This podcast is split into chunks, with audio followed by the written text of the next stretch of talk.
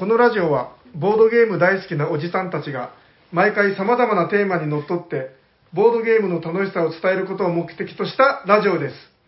はい、おはようございます。おはようございま喋っているのは T 斎藤と、シャークと、熊本と、久保田と、す。サニバ・タイラです。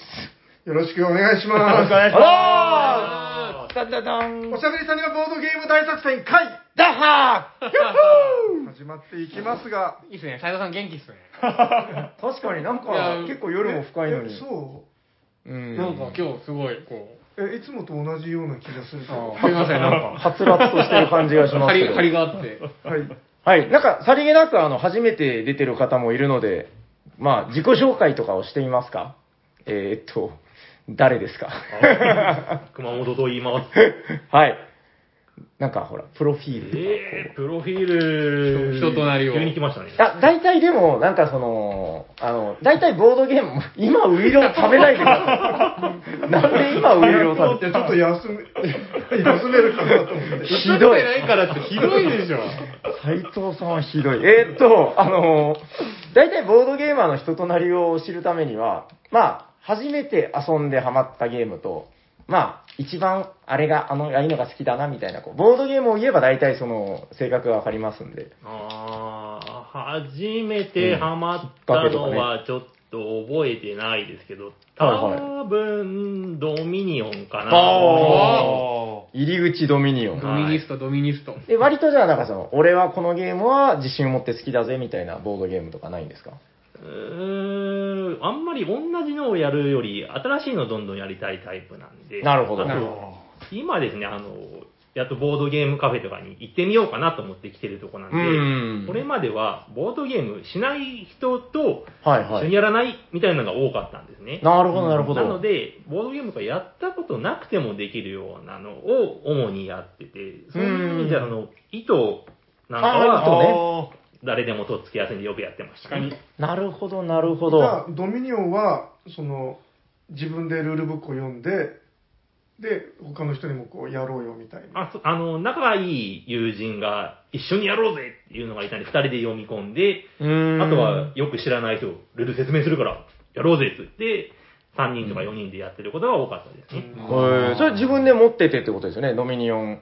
あ、その友人があ誰かが持ってたんですけど、なるほど。で、仲間内で遊んでみたいな。そうですね。なるほど、なるほど。わかりました。まあ、ドミニオン好きなやつ、大体友達ということで。間違いない。まクリとしてる。あ、わかりました。まあ、よろしくお願いします。お願いします。えーっと、まあ、夜も更けてるし、あの、今日はね、あ、あで、ゲムマ久保田もいますから、ごめんね、紹介が遅くなってね。お久しぶりでございます。あ、そうか、前回来た時は収録出てない。出てないですよ、本当に。レアキャラです。そうなんだよね、あの、季節の妖精みたいなこと自分で言ってて、その、はいはい一季節に一ワン回来る1クボタみたいな。ンですからね。そっかそっか。僕前会ったの冬だと思ってたら、結構最近会ってたっていう。2ヶ月前に来たと。そう9月かな ?9 月の中旬かなんかに来て、で、うんまあ11月にまた来て、みたいな。焼。肉定食を食べてね。そうです。こち亀でもそういうキャラいましたよね。日暮さん日。暮さんです。4 4年年にオリンピックの年ですよ。うん。いやじゃあ、ワールドカップだから出てきたみたいな。あ、それ、そうかもしれないですね。日本勝ちましたすげ。頻度狭いワールドカップですよね。2ヶ月前ですよ。はい。まあ、こんな愉快なメンツで送っていく予定ですけども、もう本編行っても大丈夫ですか？はい。はい。じゃあ、今日は斉藤さんたっての、はいえー、これは哲学会なんですかね。いや、そんな立ってのっていうほどはないんで、わかりましたもうサクッといきましょう。じゃあ、サクッと行こうと思います。はい。はいそれでは、本日のテーマは何ですか？斉藤さんサッカーにオフサイドというルールはいるのかいらないのか、ボードゲーマー的に考えてみよう。イ イエーイイエ まあ、いいっすね。こうタイムリーな話題っすね。はい。長いんで後で編集します。えっと、どういうことですか？はい。あの、サッカーにオフサイドってルールがあるのはご存知はいです。かね？はいはいはい、知ってますよ。はい一応知らない人のために説明いるかな まあまあなんか、あの、あんまり前でパスを受けたら、ピーって鳴らされて、はいダメって言われる、あれですよね。はいはいはい。はいはい。で、それはいらないと、斉藤さんが思っている。自分も思ってたんですけど、はいあの、かのアルアレックス・ランドルフ。ひどい。ロレックスじゃないですか。じゃないですか。アレックス・元ランドルフ。気だけはいいんだけどな。はい。先生が、はい。オフサイドはいらないルールだね、みたいに言ってたという、あれが残ってまして、はいはいはい。アレックス・ランドルフ先生が言うんだったら間違いないんじゃないかなとうんうん。思ったんですけども、はい。あの、なんかサッカー界的にも、うんまあ、あのルールはどうかなみたいな議論がやっぱあるらしくて、ほうほうほうほう。で、あの、時々、その実験で、うん。オフサイドなしで試合やってみたりとか、なんか試しにやってるみたいなんですよ。それって、え、サッカー詳しい人ですか？斉藤さんって。あもう全然。え それ、どうなったとかいう結果は知ってるんですか？その。ええあの、なんか、やった結果は、うんうん。あの、ゴール前にうん。人が、お互いのゴール前に人が密集して、やっぱそうですよね。うん。で、間がなくなっちゃったらしいんですよ。なんかじゃあ、大雑把なサッカーになってしまうみたいな。あの、うん。両ゴールの周りに人がうわうわうわっていて、小学生のサッカーですよね、いわゆる。で、ポーンって、その相手側のゴールにのところに蹴ると、そこでまたわちゃわちゃわちゃわちゃって言って、ポーンみたいな。放り込んで、ほら、あ、ダメだった。じゃあ、ポーンって、なそれの応酬で、うんなんか、つまらなかったってことですか？じゃあ、やっぱ。そう。いるんじゃゃないですか？じゃあ、やっぱ。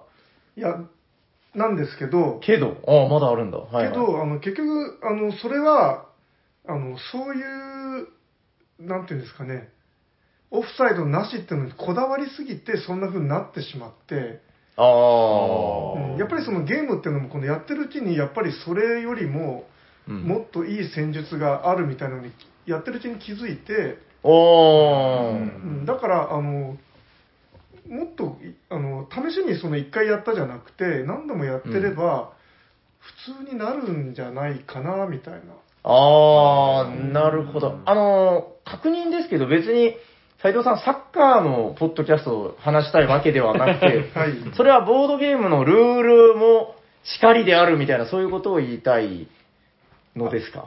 いや、あるいは、違うの？あ、いや、でね、はいはいあの、アレックス・ランドルフ先生の言葉出ましたよ。はい。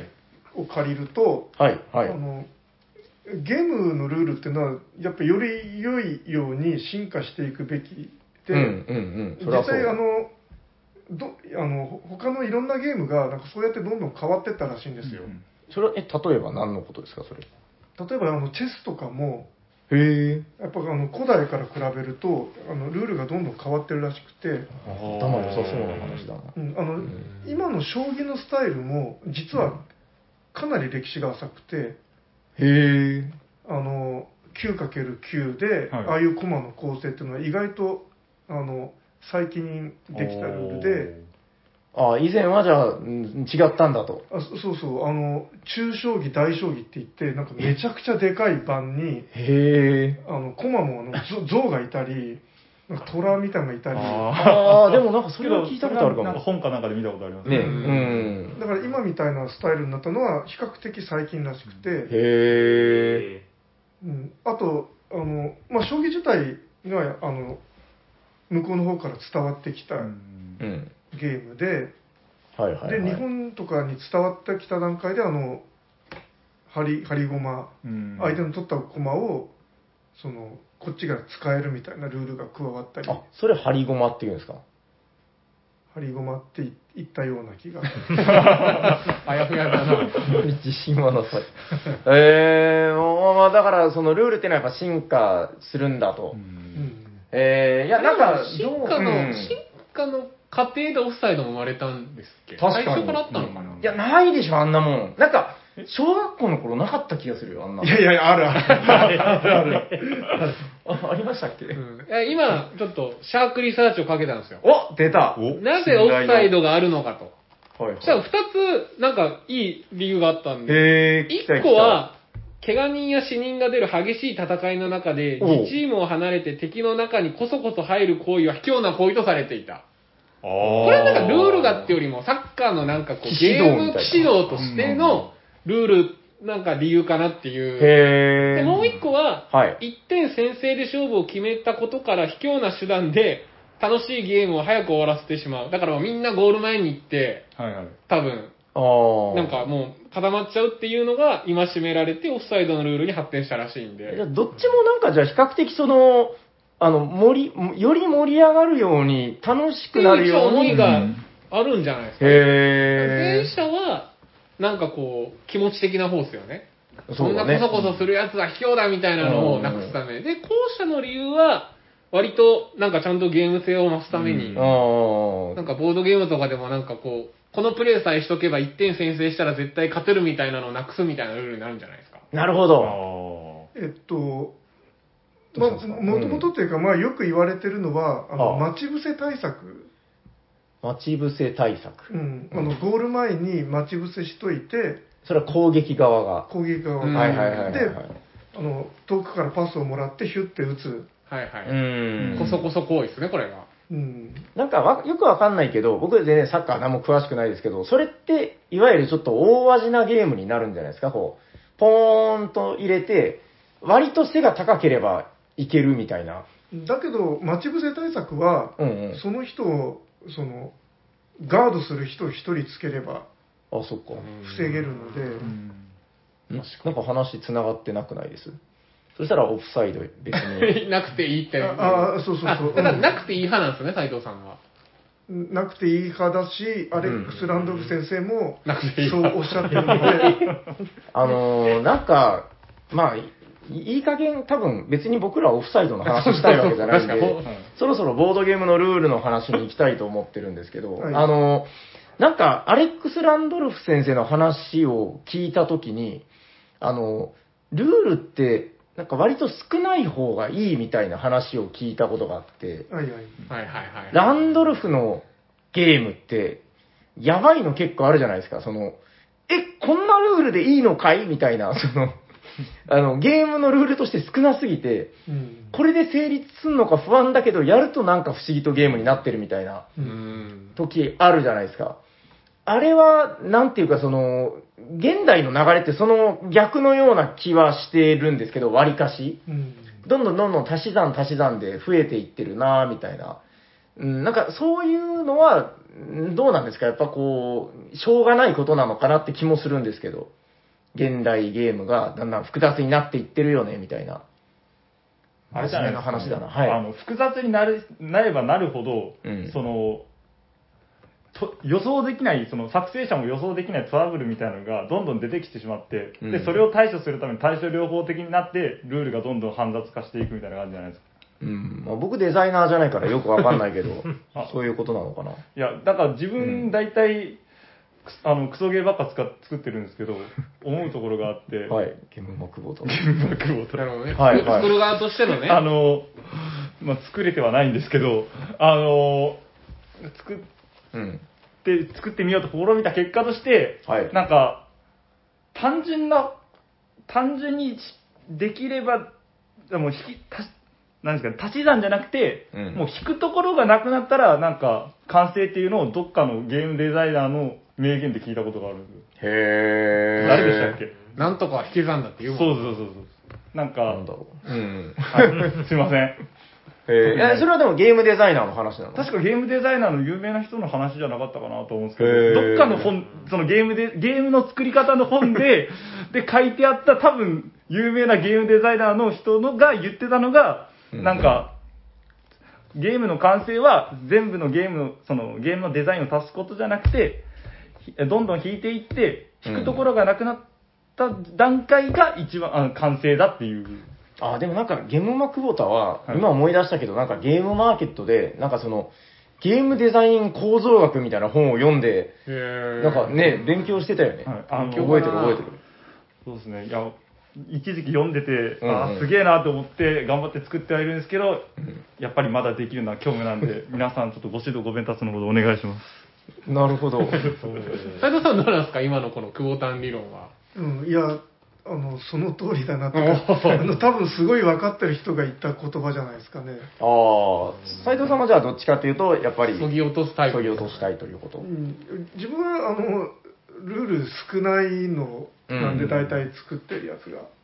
まあそうですね、そうですね確かにねうん。でも、あの、やっぱあの、足していく方が面白そうに見えるんじゃないかなと思うんですよ。わかる。それはそうなんですよ。ううんん。で逆にあのけへけし少なくしていくとうん。多分そのルール聞いてもこれ面白いのかなみたいに、そうなんですよ。想像できない人の方が増えるような気はしうますよね。ん。確かにな。いや、だから、ドメモとかね、だからめちゃくちゃシンプルじゃないですか、あれもう。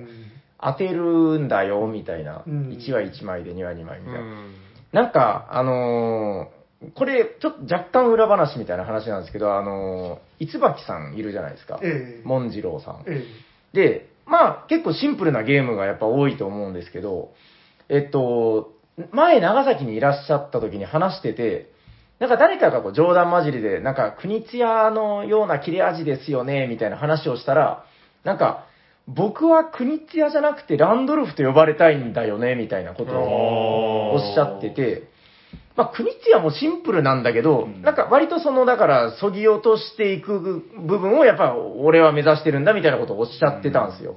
で、なんでニコニコしてるんですか？えいやなんかその話をしてた時になんかなんか自分は何だって聞かれてはい。なんかガチョウ券の話をしたなってのちょっとなんか思った以上にどうでもよかった。なんでガチョウ券になったんだっけみたいな。ちょっと今思い出してそれで、ニコニコしてたんですね。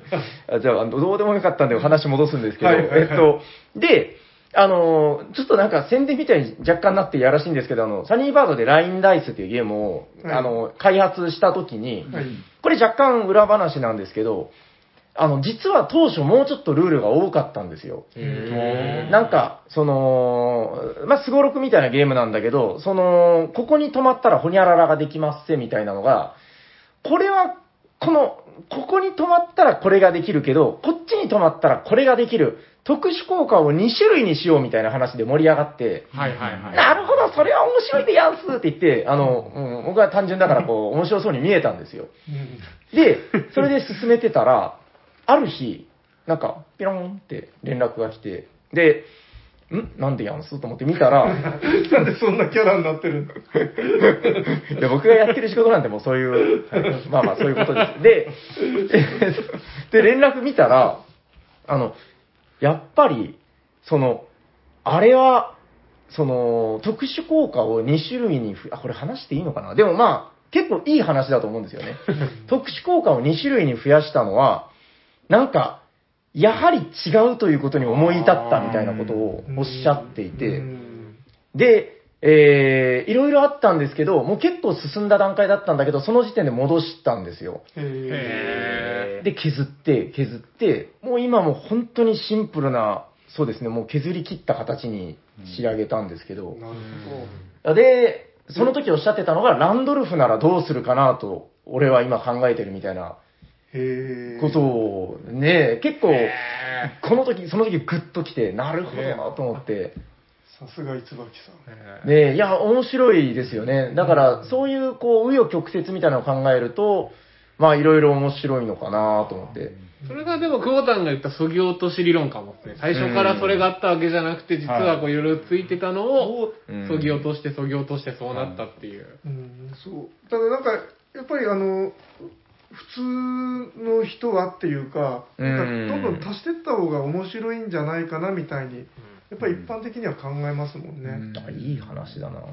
なるほどね。うん。最近のゲームはまあおっしゃる通り、そっちが多いですようね。ん、そう。だけど、うん。あのなんなんていうのかな要素増えるとなんかテンポが悪くなったり、うんその考え込んでしまう、まあまあ、確かに。うん、ことが多くなるので自分もやっぱりうんうん。その遊びやすい方が好みですよね。なんかそういえば、この間のゲームマーケットで、なんかあの、手札6枚のうちの4枚ぐらい手札を公開するっていうカードゲームがあって、あそんな面白そうなゲームがあったんですか？結構シンプルなタイプ。でも僕、大富豪とかしかやったことないんで、あんまりルール難しいんで。あ、でも大富豪みたいなゲームなのよ。で、へえ？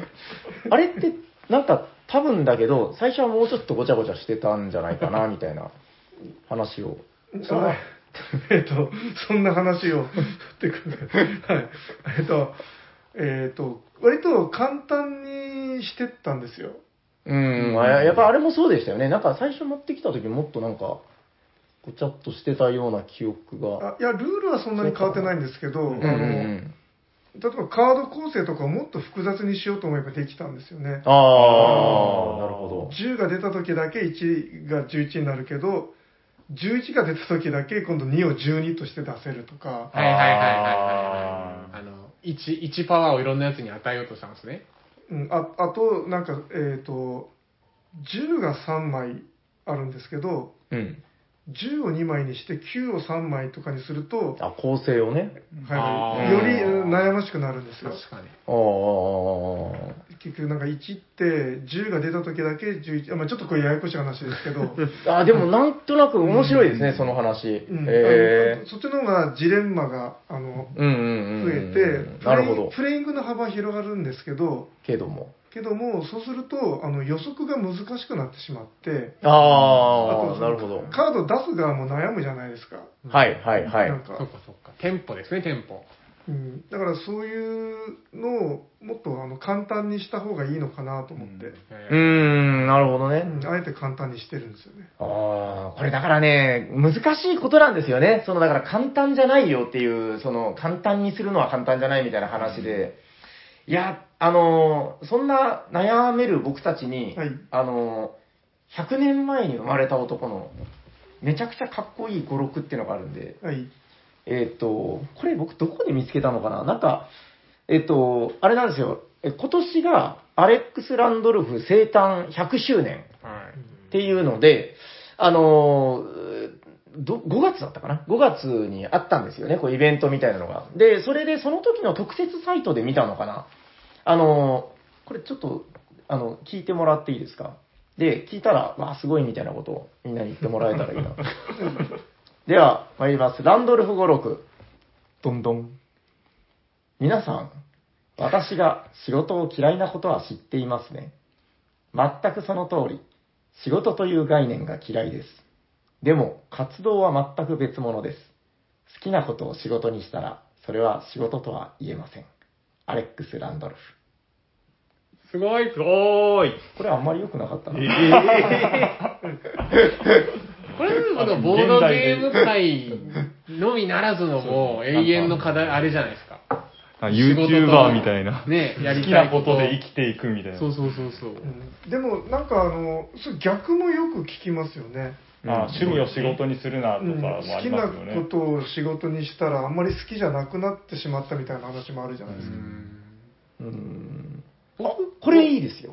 おあ、ごめん、なんか、あいいですいいです 大丈夫です大丈夫です。いいのありました？はい。えー、こちら、えー、名言シリーズその2、でんでん。人は誰でも発明できると私は確信しています。発明しようと思い、それを恐れなければの話ですが、子供なら誰でも発明しているでしょ？手元に既製品のおもちゃがなければ、必要に応じて何でも別のものにしてしまいます。缶がボールになり、箱が自動車になります。しかし、この創造的な衝動も、いつかは切れる時がやってきます。発明をやめてしまうのです。でも、私はやめていません。それで全て説明がつくのではないでしょうか。簡単。アレックス・ランドルフ。あこれ良くないですか？ーかっこいいですよね。に。ねもう子供の想像力、本当すごいですもんね。確かに。で、それを持ち続けられるからこその、やっぱ面白い作品がどんどんできていくんだろうなっていうのが、やっぱ改めて感じさせますね。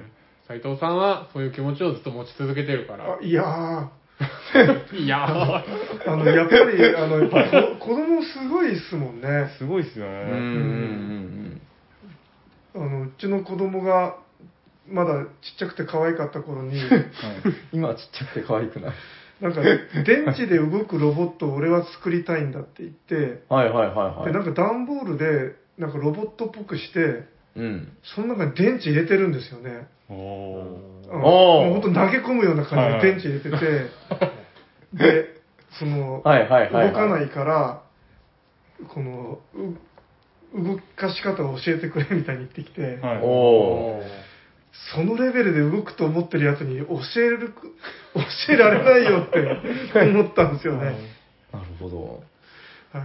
なんかでもその不自由なところから多分子供って発明すると思ってて、あの、だから斉藤さんのそういう話とかを僕も聞いてて、あの、これはだから諸説あって全然いいんだけど、うちは、だからその、なんかね、うちのだから下のイガグリ坊主とかが、なんか暇だ暇だとか言うんですよ。で、その時になるべく何も与えないようにしてて、そしたらなんかね、勝手にいろいろ調べてこう、なんかそれこそ折り紙とかしだしたりとか、だから、もう今、画面をポチってつければ何でも出てくるし、ゲームで何百何百時間でも遊べるんだけど、それって全部与えられた遊びであって、なんかこう、そいつの魂の底からこう創造的に出てきたものじゃないと僕は思ってて、だから、なんか不自由な状態ってすごく大事なんじゃないかなみたいな。うん子供の頃やっぱやってましたよね。やってました。僕、い今の話でちょっと不自由と思いついたのが、はいはいはい。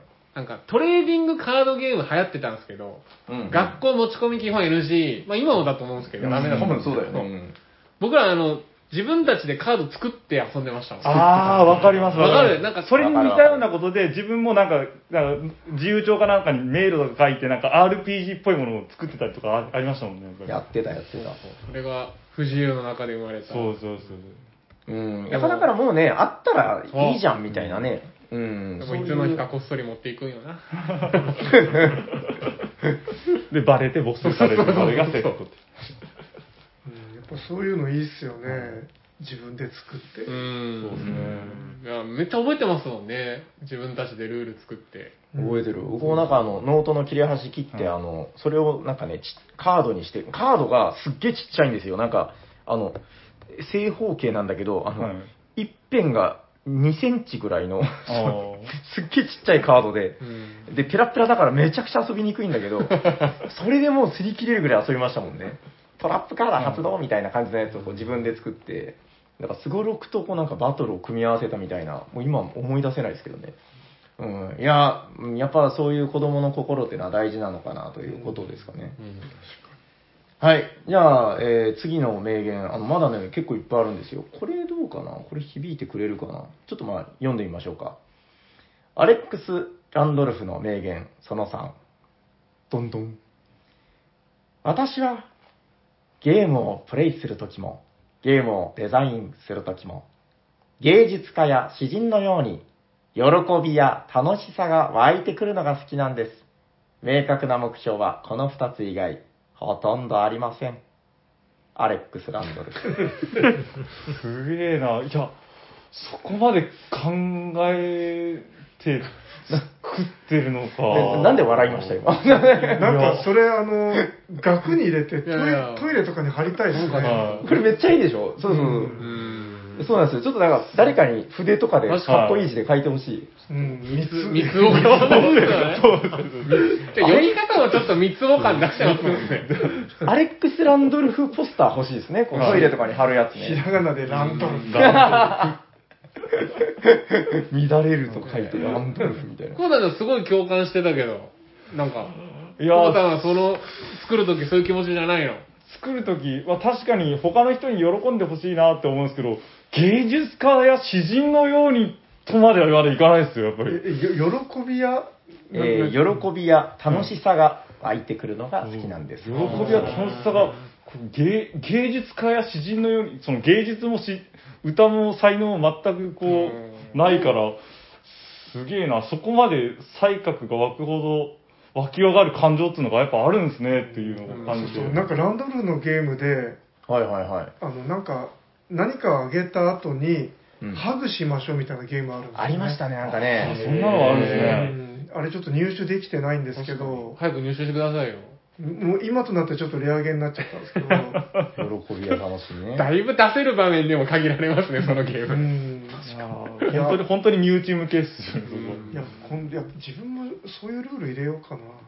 う んいや、でも大事だと思いますよ。僕はだから、あの、この間のゲームマでも、ほら、だから、えージェームズさんっていう、その、外国人の方と、うん。なんかわーって喋ったりとか、海外でも、その、向こうの人とかと、なんか話したりっていうのはあったけど、なんかだからその文化は違うけど、なんかやっぱそのゲーム好きっていうので通じ合うみたいなね、そのなんか熱みたいなのはありましたよね、なんかね。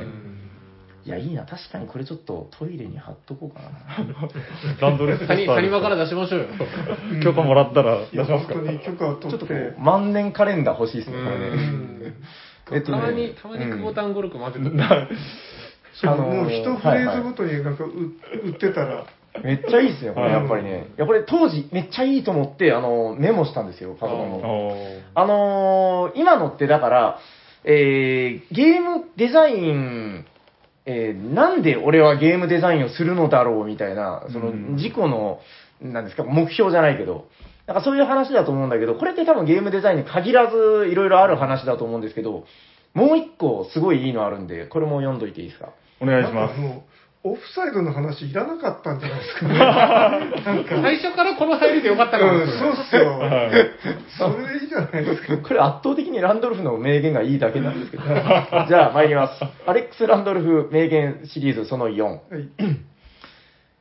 チェスやポーカーはすでにあります。私たちにも新しいゲームは必要ありません。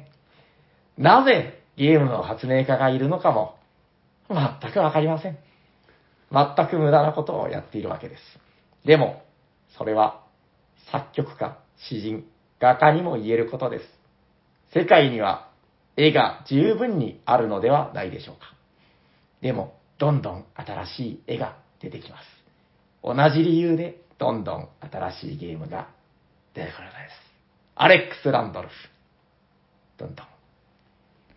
あれ、いまいち。いや、個人的にもかん 一番簡単受けて、感銘受けてる感じです。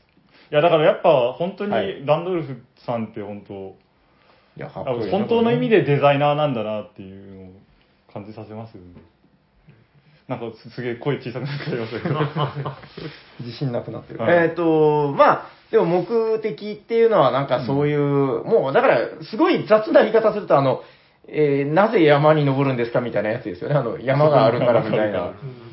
うん、まあ割とそういうことなのかな。だから、僕の好きな言葉があって、なんかその、結局何のためにやってるんだ、その行為をうんっていう話で、なんかいろいろあると思うんですよ。お金儲けのためとか、うんなんかあれが、やっぱり、そのなんだよね、社会的に認められるとかあるんだけど、結局そこにこう、自身の熱が伴ってなかったら何の意味もないっていう話で、で、多分そういうことなんじゃないかなって、こう自分がもう、こう、やらずにはいられないからやってるんだみたいな。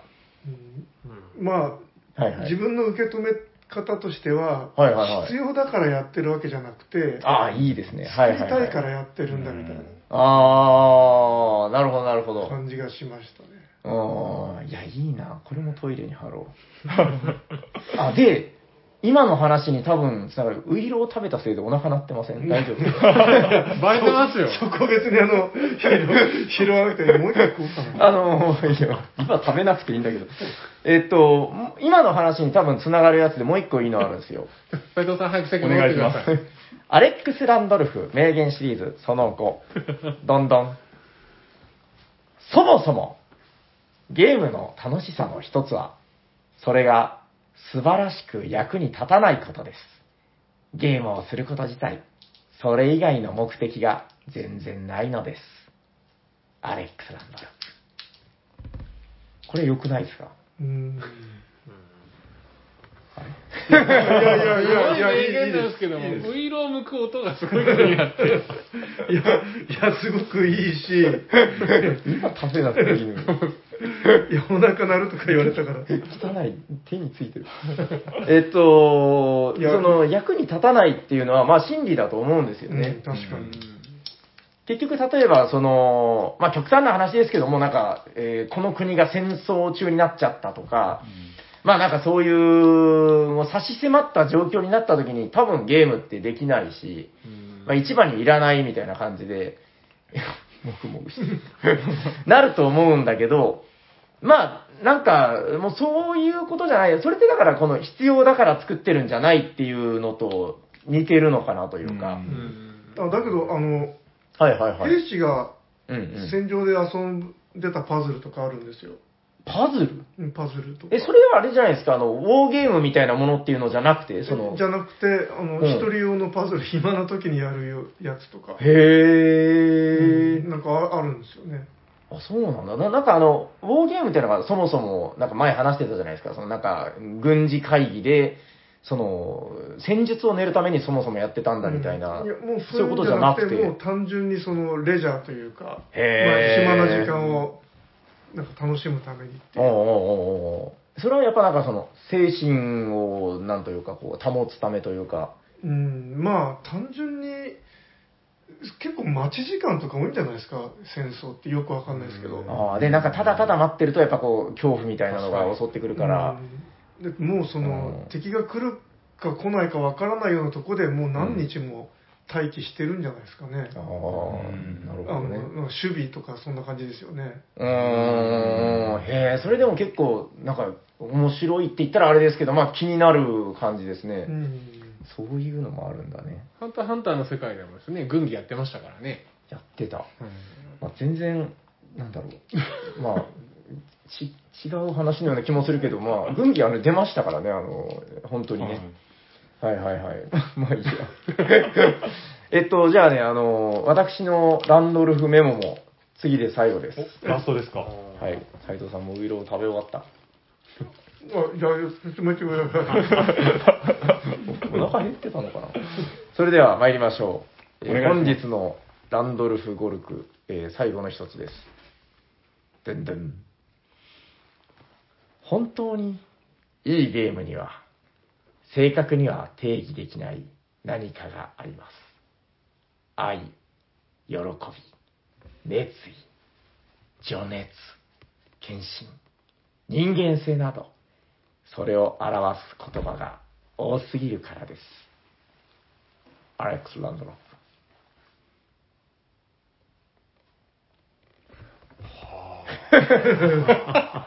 いや、確かに本当にいいゲームって何かしら熱は持ってますよね、確かに本当に。なんかこう、なんか自分にの心に来るものを感じるというか、感じたいものが何かあるかっていうか、そう思いません？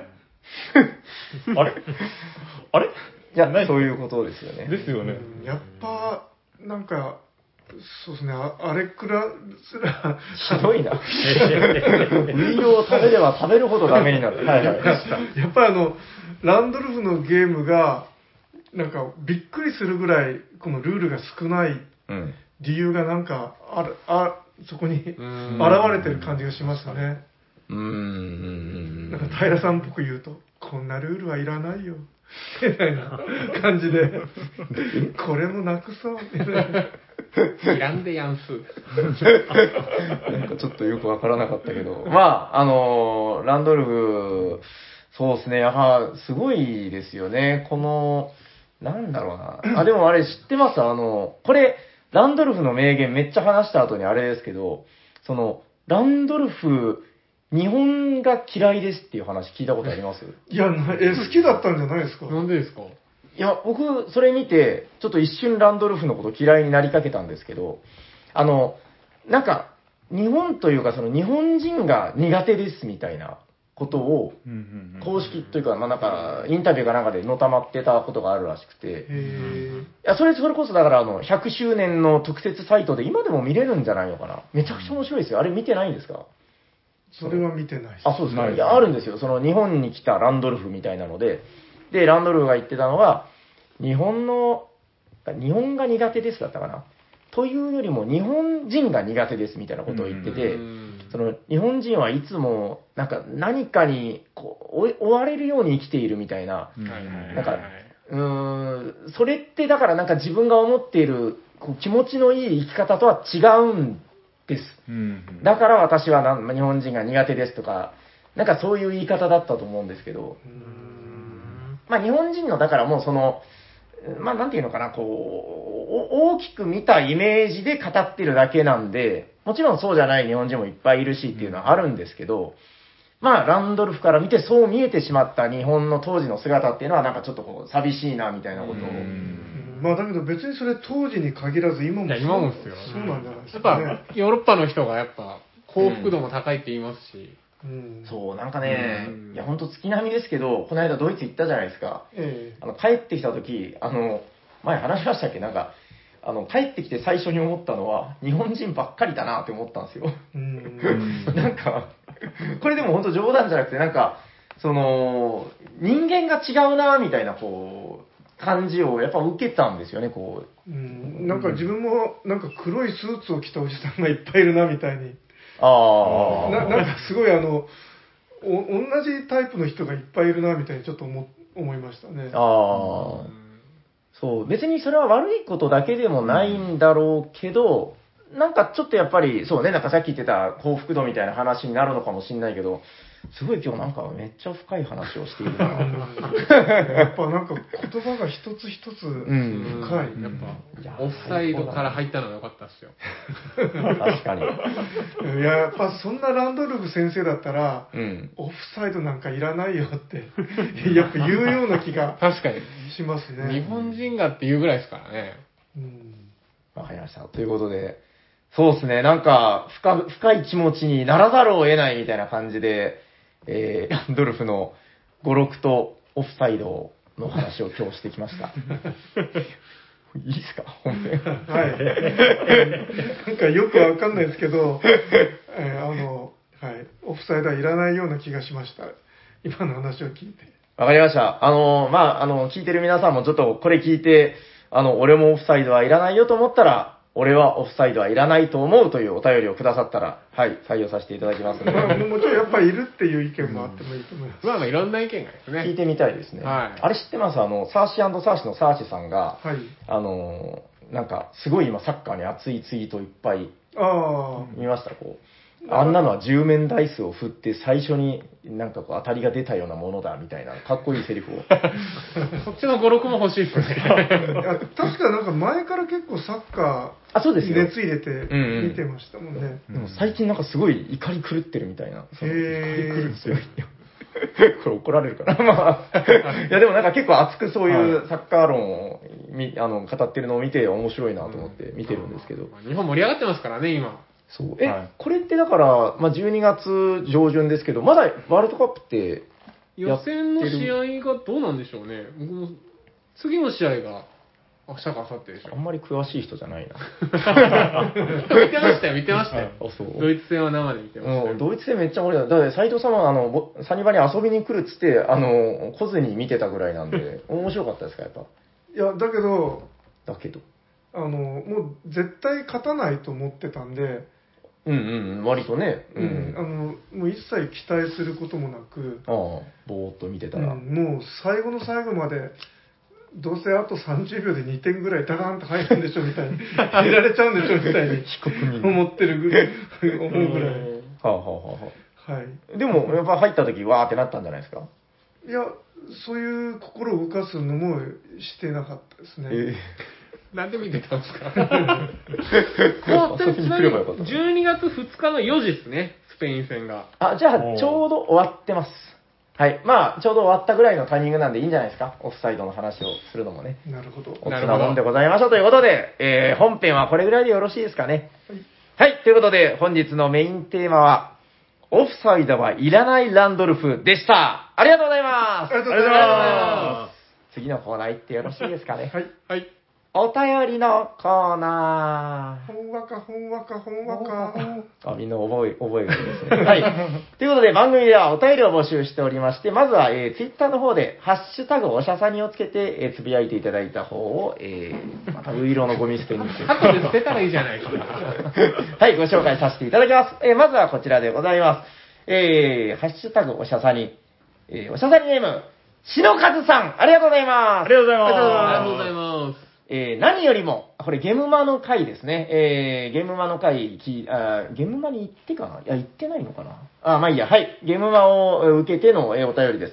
何よりも普段お会いできないクリエイターさんや、ボドゲ、ポッドキャストの方とお会いできたのが何よりの戦利品でしたということで、えーイカラジとおしゃさにに、えー改めて感謝のツイートなり DM なりするぞということで、どしどしお待ちしております。篠和さん、ありがとうございます。ありがとうございまが篠和さん、お会いしました？会いましたよ。あ僕お会いしたかな？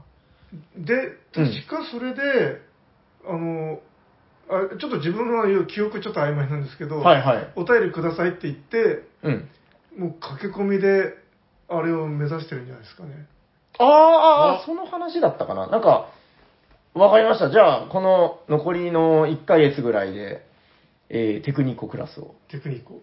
目指していただくということで、いやでもやっぱそうなんですよ。ゲームマってやっぱお祭りだし、人と人が会うっていうのがもう最高のご褒美だよっていうのはもう、ね、散々話しましたんで、えー今回はね、あの、シャーク君も結構、そうですね、いろんな方にお会いできて。それがサウナネックレスがね、つわれて。サウナネック。シャーク T シャツにサウナネックレスで。ちょっとまだ、ゲーム枠ボタンほどじゃないですけど。いや、もう自分はもう、元ゲームマクボトないんで、ちょっと全然最近行けてないですからね。熊本さん行ったことありますか？ゲームいや。私は行ったことないですね。そっか、やっぱ、え、その名の通り、割と熊本にいたってこと？そうですね、長いこと熊本にいて、で、その、はいはいはい。イベントとかはあまり行ったことなかったんで、ああ、こういう会に参加するのも初めてで、ただ、うんうんまあ、今日の話とか聞いて少し思ったのは、はいはい。やっぱりその足し算と引き算ってあったじゃないですか。うんうんうん。で、やはりこの、来たことないゲームマーケットとか、はいイベントとか、興味があっても、うんやはりなかなか自分の中の今までやったことないっていう羞恥心羞恥心とか、こういうのを引き算できなくて、うんうん。今までこれでよかったから、はい。で、足し算ばっかりしてきたんですね。うんうんうんでもちょっと、たまにはうん、こういうとこに来てみて、うん。うん。放送とかも参加してみてどうかなこれは足し算ですけど、うんうん。この足し算をするために、うん。いらない感情を引き算したというか。ああ、なんとなく、うまいこと言われた感じがするけど。本当にですか？いやでもね、ゲームマーケットはね、本当あの、行ったらびっくりしますよ。やっぱ人生変わるじゃないけど、うん。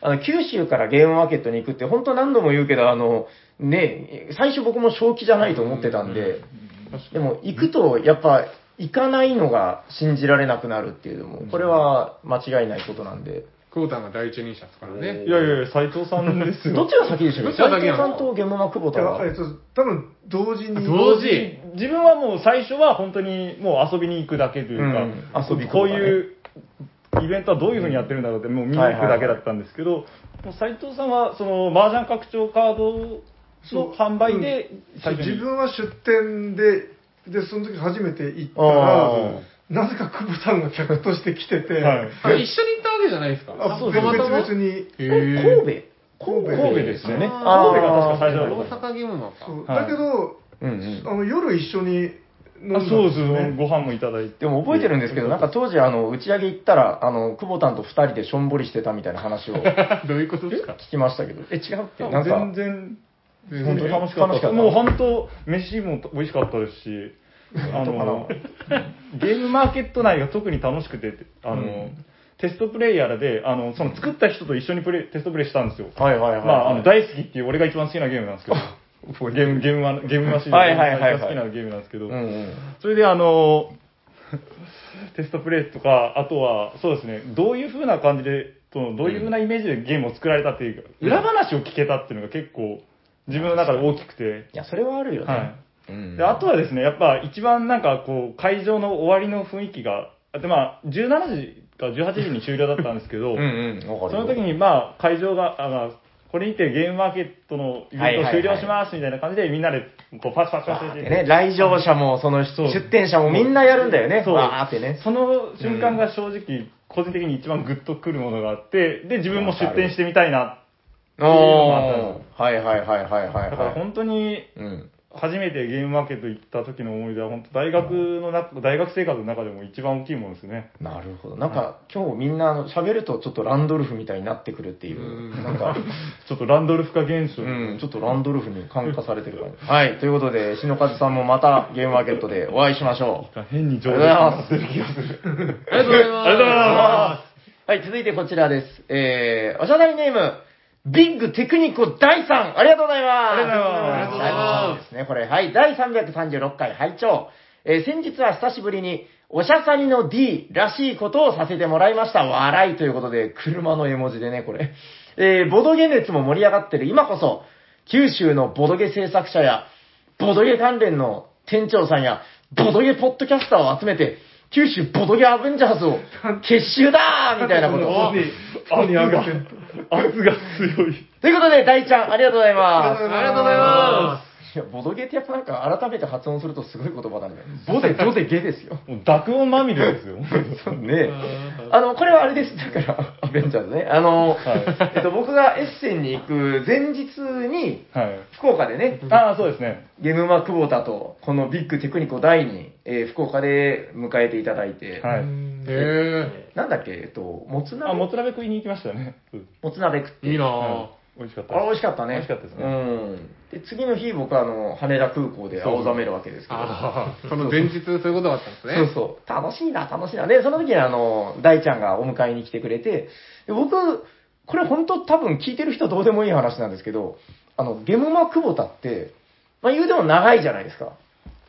あの、え、え長いですよね。なんで、うんって言わない？な長いです。で、長いや、なんか、どうでもいい話が来そうだなと思って今身構えてた。いや、で、いやでも、斎藤さんも多分意外に思うんじゃないかな。大ちゃんも長いでしょ。はい。僕の中で、大ちゃんと、えっと、ゲムマ久保田は、もうなんか、マブダチである。だって、二人とも福岡だし、みたいな、イメージだったら、なんか当日会った時に、その、なんかよそよそしいんですよ。どうしたんですか？いつもの感じでやりましょうよ、みたいな感じで話してたら、初対面ですって言われて、へえ。確かあの、意外でしょ？福岡の中古のゲーム、ボードゲームフェスタじゃないフェスタで初めて会ったんですよ、うんうんうんうん。それまで全然会ったこともなかったから。え、じゃあやっぱ初じゃない？あだから、その中古の、その福岡のボ、なんか、ボードゲームフリーマーケットで初めてお会いしたぐらいで、2回目ですね、あの時に。あれでもあの時初って言ってなかった？あれ、はえ、多分、嘘多分つ、き久保田。いやいや、確いろいろおか、かしいな。2回目です、2回目です。あ、これ、あの、どうでもどうでもいい。いや、そうなんですよ。僕的にはすごい気になってるんですけど、多分聞いてる人的にはは、いどうでもどうでもいいい。い話をさらに嘘をつくっていう。ということで、大ちゃん、ありがとうございました。ありがとうございますはい。もうこのね、ハッシュタグはシャザニの方はね、やっぱサクサクっといかないと番組のテンポ的に悪うございますからね。申し訳ございません。はい、えー、続いては、さっきのあの、ランドルフ・クボタンがちょっとこう、うん饒舌に語ったんで。ランドルス化されてる。えー、あれ？おかしいな。えー、っとね、こちらは次のお便りはメモしてたのですが、なかなか出てこないぞ。えー、時系列順で今探して、あれ？お、久保田つないでつないで。どこ？あったもう大丈夫、もう大丈夫。割と、なんか一生懸命探した割にはあっさりだった。はい、えー、おしゃさりネーム、テレスコさん、ありがとうございます。ありがとうございあます。りがとうございます。一行で終わりでした。えー、斉藤さんが、えー、ブブ、ブブブルガリ。平さんが、ブルガリでしょ。ここ、笑った。ハッシュタグおしゃさんにということで、テレスコさん、ありがとうございます。ありがとうございありがとうごまざいます。えっと、斉藤さんが、なんか、アルファベットなのかな？違う、フランス語あれ？なんかわかんないけど、あの、ブ、ブルガリって書いてんの、あれなんかちょっとわかんないけど、BV みたいな、なんかう、ん、えなんか U が V みたいに書いてますね。え、で、タラさん、ブ、ブルガリなんて知ってたんですか？ブルガリぐらい知ってるでしょえ？え、ブルガリを知らなかったんですか？え、え、何そのみんな知ってる常識みたいな言い方？え、ブルガリ知ってる人？はーい。おい知らないの？いや、知らないっすけど。お前知らないの有名？それ。えっとハリガリなら知ってます。ん？針金？おーいや、ハリガリ。ハリガリは知ってます。僕もハリガリは知ってます。えっと、まあいいや。まあいいっすよ。またどうでもいいガリの話題は。はいいです。えっと、まあ、ブブルガリ。え、じゃあ、斉藤さん本当に知らなかったってこと？あ知らなかったっす。はい、テデスコさんはそれが面白かったと言ってくださって、まあ、喜んでくださるのはとてもいいことですね。あの、知識偏ってますので。なんかすごいマニアックな兵士の話とかをさっきしてた。はい、ということで、えー、テデスコさん、ありがとうございます。ありがとうございます。続いて、ハッシュタグのおしゃさんにこちらでございます。おしゃないネーム、ギヤマさん、ありがとうございます。ありがとうございまます。第339回、負けとは、点々点の巻拝聴ということで、運要素が強いゲームは苦手だという人に、アブストラクトを当てるキラータイラ、わら。えー運要素が強いゲームは苦手だという人は、負けた言い訳を探しているだけで、自分のレベルも分かっていると思う。だからずーっと言い訳をさせておけばいいと思うよ、わら。ということで、ギヤマさん、ありがとうございます。ありがとうございありがとうごまざいます。いや、これはね、でも僕も後でちょっと反省したんですよ。逃げ道なくしちゃったな、みたいな。あ、運要素はないけど、ああ、みたいな。要素ないゲームありますよ、みたいに素直に出したわけですね。いや、これでも難しくないですか、結構ね。いやいや、うんでも、うんなんかそれも経ていろんなバリエーションやって楽しいと思ってくれれば、確かに。うん、勝ち続けてもな、久保田ん。そうですよ。いつも自分なんか納得した負けばっかりですから。おー、いいこと言うな。でも、あの、なんかうん、多人数アブストラクトは、うん。他のプレイヤーの動作がうんランダマイザーの役割をするああ、そうですね。あいいこと言いますね。ので、はい。いや、そうそう、多人数アブストラクトだったんですよ。うんいや僕の中で割と、アブストラクト1対1のだからゲームはちょっときつくても、多人数アブストラクトはギリいけるっていう層がなんか、いるんじゃないかなと思ってて、うんそう思ってちょっと出してみたんですよ。でもあれですよ、あの、簡単なゲームはあの、モモンテバナナ、トップバナナってやつで。シンプルはシンプル。うん、ああいうのはだけど、もう計算不不可能なんじゃないですかね。ね結構なんかノリで決まる感じですよね。うん。まあまあまあまあ、まあまあ大丈夫大丈夫。はい。ということで、えー、ギヤマさん、ありがとうございます。ありがとうございます。ありがとうございます。はい。では、ここからは、えー、お便りのコーナー後半でございます。えー、DM とか、えー、メールの方でいただいたものを、こちらからご紹介させていただきます。おい、え、え、え、あ、こちらか。あ、なんか読み方間違っちゃった。はい。え、あれ？これどこで、あ、これか。えー、おしゃべりサニバの皆さん、おしゃにちはおしゃれにしこんにちは。楽しい、楽しくないを語り合う、楽しみ方もあるのだな、と気づいた。愛知県在住の、タイノスケエルテクニコです。ということで、タイノスケさん、ありがとうございます。ありがとうございますありがとうございまこの間ね、あの、来ていただいてね。あはい。はいはい前回の。お会いしましたよね。そうそうえ、。だって一緒に仕事して、飯も行ったじゃないなんですか。なら、今食ってるウイローそうでしょ。あ、そうそうそうそう。ほんまや。はい。はい、ということで、えー、タイノスケさんです。えー先月、キックしたにもかかわらず、ずっと積みっぱなしだったアクアガーデンを遊びましたということで、おーえーずっと積んでいた理由としては、えーこれね、あの、他界してしまった友人、あの、ちょっと前にお便りでいただいて、みんな、こう、すごい、こうね感銘を受けたみたいな話あったんですけども、えー他界してしまった友人の好みで、えーあ、好みでないような気がして、別のゲームを優先して遊んでいたためです。結局のところ、友人の好みであったかどうか今となっては確認のしようがないのですが、楽しいにしろ、楽しくないにしろ、思い出に残る一シーンになったのじゃないかなと思って、えー一緒に、え遊ぶ機会を逃したことを少し残念に思っています。ちなみにアクアガーデンは、えー友人と二人で遊び、お互いに楽しんだので、えーもし、その、えー他界したお友達と一緒に遊んでいたとしたら、彼も楽しんでくれたのかもしれませんね。ゲームを遊ぶにせよ、ゲームを語り合うにせよ、何にしても仲間あってのことですので、えー、得難きし友人を一人失ったのだなぁと、改めて寂しく思うとともに、今まで遊んでくれたことに感謝の念を抱きました。ところで、おしゃさりの皆さんに質問なのですが、初めて遊ぶゲームを仲間と遊んでいるときに、自分の好みじゃなくて辛いなぁというときや、逆に仲間の一人が好みに合わなそうで辛そうにしているとき、どうされていますか？教えていただけると幸いですということで、太之助さん、ありがとうございます。ありがとうございありがとうございままこれはね、どうですか？明らかに遊んでる時に、あ、この人多分、うん、みたいな、そのテンション上がってない人がいたりしますよ。こういうのはやっぱゲムマ久保田さんがすごい得意な。えーっと、相手が楽しんでなさそうだとしたら、うん。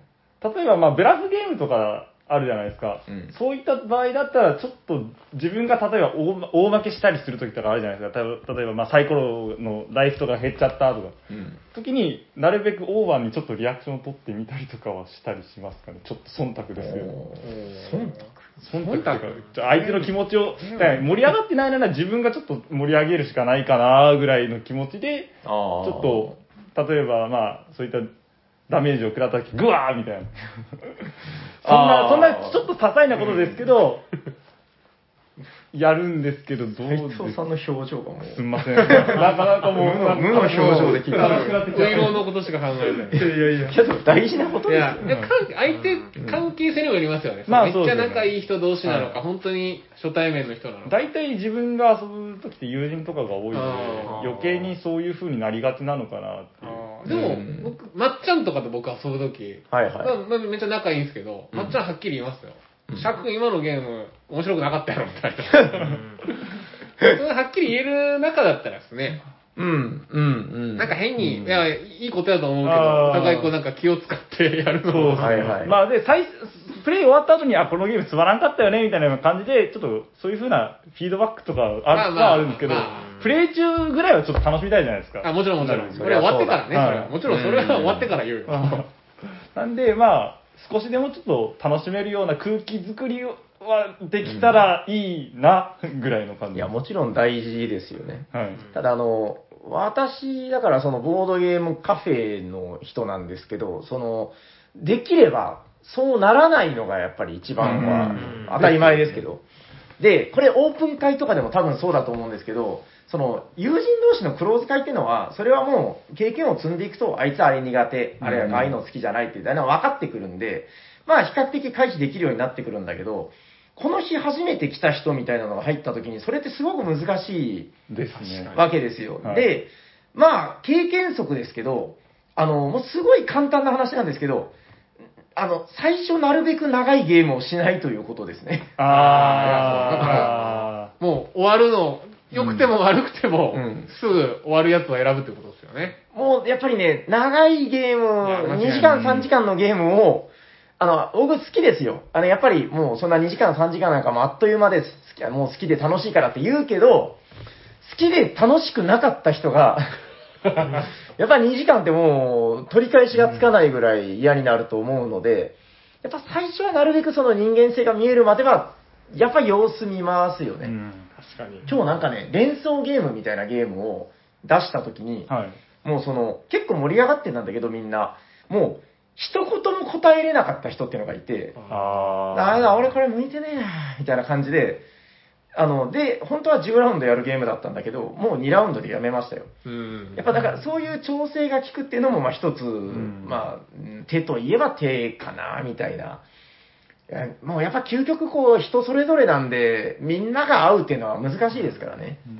うん、まあ、どうかな。なんか自分はだけどあんまりはいはい。その気にしないですけどね 別にいいですけど。いや気にしないしあのはいはい気にされたくないですあー。あの楽しんでるかなみたいなことをいちいちこの勘あのなんかこう探る必要もないって思われ、うん思うんですよねえ、以上？えーっと、じゃあ、僕もいいですね。はいはい、どうぞどうぞ。僕もちょっと自己紹介の時に軽く言ったんですけど、はいはい段ボードゲームしない人とやることが多かったんで、うんうんうんまあ、自分がホストでコントロールできるならですけど、まあ、平さんに近くて割とあの早めに打ち切って、で、その後に、こら。はいはい。その後に、やっぱりその、そ一回乗れなかった人って次も乗りにくいんですよ。テンうんション落ちてるからね。はいはいはいの、チームでやるようなボードゲームを次に持ってくることが多かったですね。あ確かに、それだとですね。ゲームのタイプを変えるってことですよね。そうですね。いや、それはわかります。だから、やっぱり本当もうゲームによって目の輝き変わったりってあるんで、いや、もうこれはもう永遠のテーマなんですよね。ちなみに今のプシュっていうのみんな斎藤さんだと思ってると思うけど、シャークくんですよ。いやいやいやいや斎藤だと思ってないでしょ持ってるでしょ。この流れで。ウイローは飲むし、炭酸は飲むし。そうだけどなんかそのはいはいはい。逆になんかそういうのあんまり気にされるんだったら、こっちもなんか楽しそうにしないといけないみたいに辛くないですか？そういうのあーいや、だからね、それは、そう思ってるということは、まあ、あんまり出さないでいいかなとは思いますけど、なんかめっちゃただ普通に真剣に考えてるだけなのに、つまらないって思われてるかもしれないと思ってなんかウキウキなんかしてるポーズとか。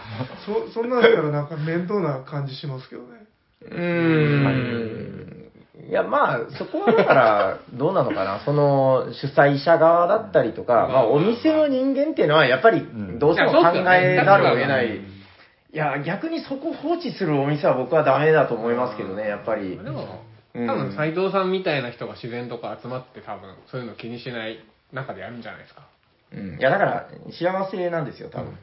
そう、そういう感じでできてるっていう。うんよちょっとよくわかんないですけど幸せなんだな。はい。ということで、えー、たいのすけさん、ありがとうございます。ありがとうございます。ありがとうございます。うんなんか答え出たような、出てないような感じだけど。はい。えー、と、続いてこちらです。おしゃにちはおしゃにちこんにちは。は。お久しぶりでございます。マキですということで、マキさん、ありがとうございます。ありがとうございありがとうございまます。えー、第331回、サニバ10周年パーティー、アフタートークの巻を拝聴いたしましたということでありがとうございます。えー、過去を振り返る内容だったので、私も個人的におしゃさにの過去回を走馬灯のように振り返ってました。なんか縁起でもないですね。えー、砂川さんと平さんがキャッキャ言いながら、ネスターゲームズって面白そうなのがあるからサイト見てみようぜとか、ボードゲーマーに対する100の質問で、ボードゲーム中の会話はどんな話をしますかという問いに対して斉藤さんが、君、今日は何色のパンツを履いてるんだい？とか答えていたり、なんでそんなとこ掘り起こされるんだ？ヤコウさんが、息子さんと一緒にお店で遊んでボコボコにされたエピソードなど、今までいろいろあったなぁと、最終回というわけでもないのに少し感傷的な気持ちになりました。ここ、えーこの数年でサニバもゲームマに参加したり移転をしたり出版するようになったりと年々忙しくなる一方かと思いますが、えー無理をなさらない範囲でいいので配信を続けていただけると一人のリスナーとして嬉しいです。えー前回のお便りから半年近く経ってしまいましたが、生活が落ち着いてきたので、また打文をダラダラと書かせていただきました。微力ながら応援しておりますので、これからも皆さん頑張ってください。次回も配信楽しみにしてます。ではでは、ということで、マキさん、ありがとうございます。ありがとうございます。何色のパンツを履いてるんだい？よりによってそんなところを、す。掘り起こされてますね。そう、この何百回とある過去回の中から、ピンポイントで。あの、恐ろしいもんで、あの、この配信っていうのは全て記録が残ってございますからね。しかもクラウドというもので、その、全世界にファン永久的に。なんか、なんかやらかしたら切り取られました、その部分。そう考えると怖いですね。うわデジタルタトゥーや、デジタルタトゥー。ミスター斎藤は。で、なんかだから、その、ボードゲームで、こう、すごいこう、世界的な賞を取ったみたいに、こう今回、なんかいろいろありますけど、過去の言動みたいなので、取り消される。ランドルフ語録みたいな感じで、そうで、せっかく今回なんか、いい話が続いてたのに、台無しだよ。いや、マキさんさすがです。さすがですね。はい。というということで、マキさん、ありがとうございます。ありがとうございますありがとうございます。いや、本当にね、もうずっとこう聞いてくださって、でもやっぱりね、お便りくれるっていうのは本当もう僕ら何度も言いますけど嬉しいことなんで、えー今後もぜひぜひお待ちしております。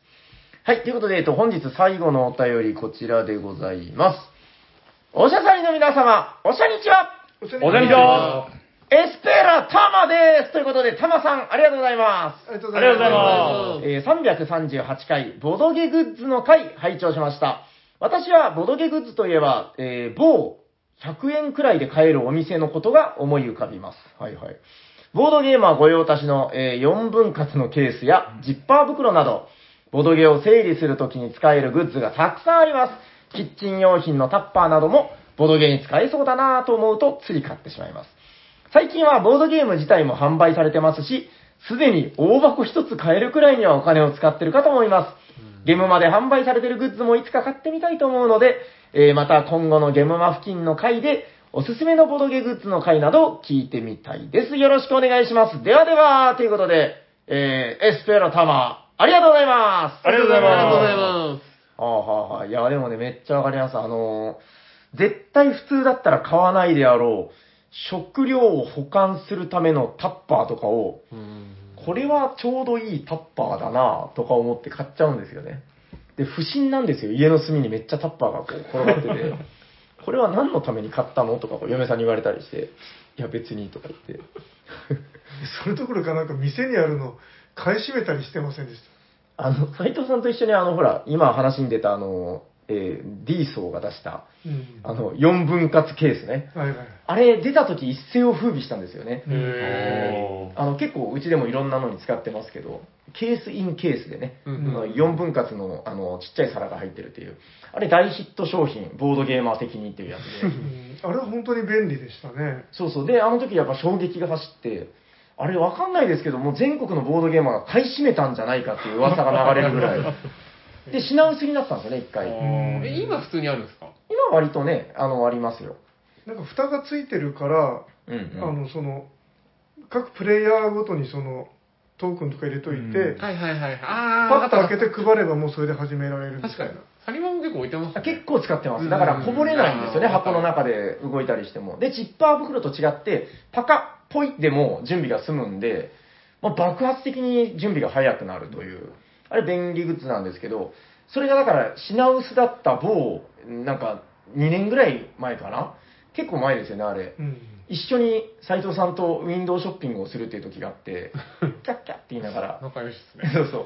あ、この、このなんかペンかわいいとか言いながら、そんなんだったかな。キャッキャッつって、で、その、えーダイソー寄った時に、もうダイソーって言ったけど、あの、あったんですよ、それが。うん。わー、斉藤さん、ありますよつって、うおーつって、二人でその店にあった、その、4分割ケースを、なんか10個とか15個とか買って、いや、ほぼ買い占めた。い、やいや、自分はそんな買ってないけど、平さんがもう、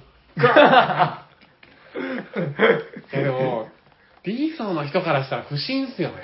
それだけめっちゃ売れるのね。まあまあ、うん平さんたちのような、こう、結構大きい大人の男性二人が、キャッキャって言いながら来て、謎にタッパーを買い占めるっていう。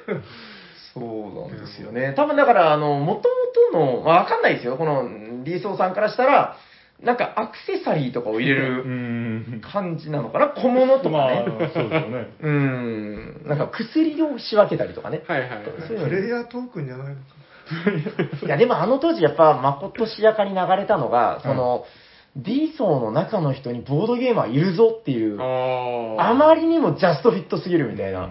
で、その後ちょっとしてから、その D 層の、えーボードゲームシリーズっていうのが今出始めて、始めてますね D 層っすね、あの、いっぱいで出してるのは。そうそうそうそうそうそう。だから最近、だとトレーディング、トレーディングカードゲームとかも出してもらいますよね。ねあれ話題になってるすごいっすようね。ん、だからまあ、あながち間違ってなかったのかもしれない。そういうその担当者が手掛けたんじゃないかなっていう、もっぱらの読みですけどね。はい。ということで、何の話だったっけ？まあ、おすすめのボドゲグッズ、えー、斉藤さんも、何でしたっけ？電力会社のね、ボドゲグッズで、今回は。そうだ。もう使いました？あれ。使ってないです。やっぱり。はい。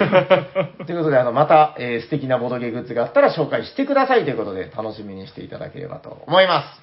浜さん、ありがとうございます。ありがとうございありがとうございまます。えー今日はどうかな？お便り関係の、えーお知らせはないような気がします。また気づいたら、えー後日、えーお知らせいたします。もう今年もあと残すところ3、4回ということでね、えー年末お便りレースもあと少しになってまいりました。えー番組ではお便りを募集しております。はい宛先はどちらかな、す。はい。番組ではお便りを募集しています。ツイッターで、ハッシュタグおしゃさに、おしゃはひらがな、さにはカタカナでつぶやいていただくか、ツイッターの DM、もしくはメールでお送りください。メールアドレスは、おしゃべりさにば、アットマーク、gmail.com、シャワー SHA です。お便りお待ちしております。お待ちしてます。はい、お待ちしております。それでは最後の話題行ってみましょうホットゲーム今ヒットとかなんとかなんとかなんとかなんとか誰かが好きなゲームあって紹介するで 今日は誰だ？俺だ久保田だはいすいません、ということで、久保田さん、よろしくお願いします。よろしくお願いします。今回、えー紹介するホットゲームはこちらです。えー僕らロボタン。ちょっと、いや、一瞬言い間違えそうになりましたけど。イエーイどんどんどんどんどんどん。えっと、このゲームはですね、はいどんなゲームかっていうと、もう本当にすごい単純で、あのー開始音と、えっと、終了音のうん時間の長さで、どこに物が、おどこのものを探している、どこのものを当てているのかっていうのを当てるゲームなんですよ。うん。で、このゲーム本当に単純で、さっき、本当ついさっきプレイしたんですけど、うんインストが多分1分もかからずに終わりましたね。うん。あの、なんかね、インストを長くしても話すことないんですよ、あんまりこれ。ないですよね。本当にボブ辞典並みのちょっとインストの短さで。うんあの、なぜかというと、分かってもらえないんですよ。あー言葉で説明しても。多分今、久保田が言った内容、やったことない人多分分からんかったと思うよ。はい。もう、そうですよね、実際。そうなんですよ。でもやってみるとね、はい。すごい面白かったですね。えっと、本当に、これはちょっと、あのーどちらかというとパーティーゲーム寄りなんで、みんなで一緒にやってもらう方がうん。楽しいと思います。で、今回ちょっと、ここのおしゃさんの5人とやって、えっ、と、県大会レベルまで出場したみたいなんで、それ伝わらないやつ。伝わらないやつですよ。だって説明書に書いてないもん。あ、全然ダメです。県大会。説明書はかなり良いとこしか書いてない。かなり良いとしか書いてない。とりあえず、どうします？ここで一回もう一回やってみます？せっかくなんで。これ多分、あの、音だけでもわ、せっかく音のゲームなんで、なるほど。音だけでちまあょっとやってみますだけ、ど、あの、結局、あの、カードの絵を見ないと何もわからない。ちょっと補足してもいいですか、説明。お願いします。来た、名称が。は名称い。えっと、ロボットはただ直線を動くだけなんですよね。で、えっと、視界の人が頭の中でそのロボットを動かすと。で、ゆっくり速い、お普通とあって。うん。で、ピーって言ったら頭の中でロボットを動かしていって、ピーって言ったら止まると。うん。で、他のプレイヤーたちは、その長さを聞いて、ロボットがどんくらいの距離を移動したかを推測して当てる。めっちゃわかりやすいです。ですよね。いや、でも不思議なんですよね。これだから、あの、ポイントは、その、だから、動かすって言ったら、コマとかがありそうなものなんだけど、その動かしてるのが脳内の概念を動かしてるっていうのが、これはなかなか、やばいですよね、コンセプトとして、ね。斬新ですよね。びっくりしましたもん、やった時。なんか速さも3種類選ぶ、あの、ランダムで選ばれるんですよね。うん。ノロマロボタン、普通ロボタン、スーパーロボタン、はい。スーパーロボット高速ロボタンですね。そうですねこれ正式名称なんて言うんだろう僕ずっとハイスピードクボタンって言ってたけど。あ、フルスピードです。フルスピードクボタン、おー、のんびりクボタン。のんびりクボタン。あれ？だから頭の中で動かしてるから、その、ひそのさじ加減なんか普通わかるわけないって感じなんですけど、不思議となんか合ってきますはいよね。だんだんとですね、うん最初はもう本当にずれて、全然ちゃうやんけってなったんですけど、2枚3枚とやっていくうちに、意外とピドンピシャになっていくっていうのが、プレイヤー間でこの速度の概念が形成されて共共有されてるみたいな。うん。結構優秀でしたよね。はい。うん。県大会レベルね。うん。県大会行きました。クボタンは遅いからな、みたいな読みがね。そう、なんかこう、忖度されるっていう、忖度される。なんか、行き過ぎだろうとか、はい。いろいろ文句言われながら、だんだんこの、はい。みんなの概念がこの一致していくという。本当にうん。当たったら結構盛り上がるんですようんね。うわーみたいな。いや、面白いんだよな。これ今気づいたけど、これ対戦モードとかあるんですね。どうやってやるんだろう。ちょっとこれあ終わった後やってみましょうよ。やってみましょうやってみましょう面白いよ、俺。いや、これ本当面白かったですね。わかりました。でもこれ本当あの、紹介してもらっといてなんだけど、言葉で説明しても本当に伝わらないんですよね。伝わらないですね。これちょっとどこかでぜひプレイしてほしいなと思います。イラスト可愛いっすよね、このパッケージのクボ,、まあロボタン。あ久保タンね。僕ら久保タン。大丈夫ですか？大丈夫です。2020年の青ポーンなんですね。へこれノミネートじゃなかったかなへーなんか、確かノミネートだった気がします。あ子供ゲームのノミネートなんですそうね。そうそう。だいやごめんなさい。あの、撮ってたらすいません、久保タン。ラインハルト・シュタウペって他どんなのありましたっけ？シュタウペはなんだっけな、シュタウペ、でも、まあ、昔からいるデザイナーですよね。なんか一つも出てこないけど、シュタウペです。よろしいですか？はい。なんだったっけな、調べたんですよ、僕。で、ああ、あれかって思ったんだけど、はい、今調べようとしてる。もうすぐ、もう気になったらウイロンをすぐ食べるし。大丈夫ですか？はい。大丈夫です。じゃあ、えー、紹介していただいたゲームの名前をもう一回どうぞ。僕らロボタンです。はい。はい、ということで、久保タンがご紹介した僕らロボタンでした。なんか恥ずかしかった。はい。お、答え出ましたえーっと、バザリ。あそうなんですよバザリの人なんですか、これ。そうそう。あザーリです。あ、これは違うか。んえーっと、バザリですね。いや、そう、大事なね、調べて割とバザリぐらいしかなかった気がする。プライバシー。ああ。森くんの、マジモリくんの大好きな。変態ゲーム。バザリの人がこれなんだ。あちょっと一個勉強になりました。はい。はい、ということで、いいっすか？斉藤さん。あの、はい、終わり他にも、か宝石商とかあります、ね。それは、あの、バザリのリメイクですよ。ダダビデとゴリアテ、あ、それはなんか確かカードゲームです。トイレ、トイレはトイレです。ハバナ、ああ、浜田もなんだ。おー。僕らロボタン。はい。素晴らしい。はい。じゃあ、このもんでいいですかね。はい。はいみんな満足したでしょう？はい。はい。えそれ見てーっと、あ、そうか、書いてないんだ。じゃあ、いいですか？終はい。わって。終わりましょう。はい。聞いてくださった皆様、ありがとうございますあり。がとうございます。ありがとうございます。喋っていたのは T 斎藤と、シャークと、熊本と、久保田と、サニバ・タイラーです。ありがとうございましたありがとうございました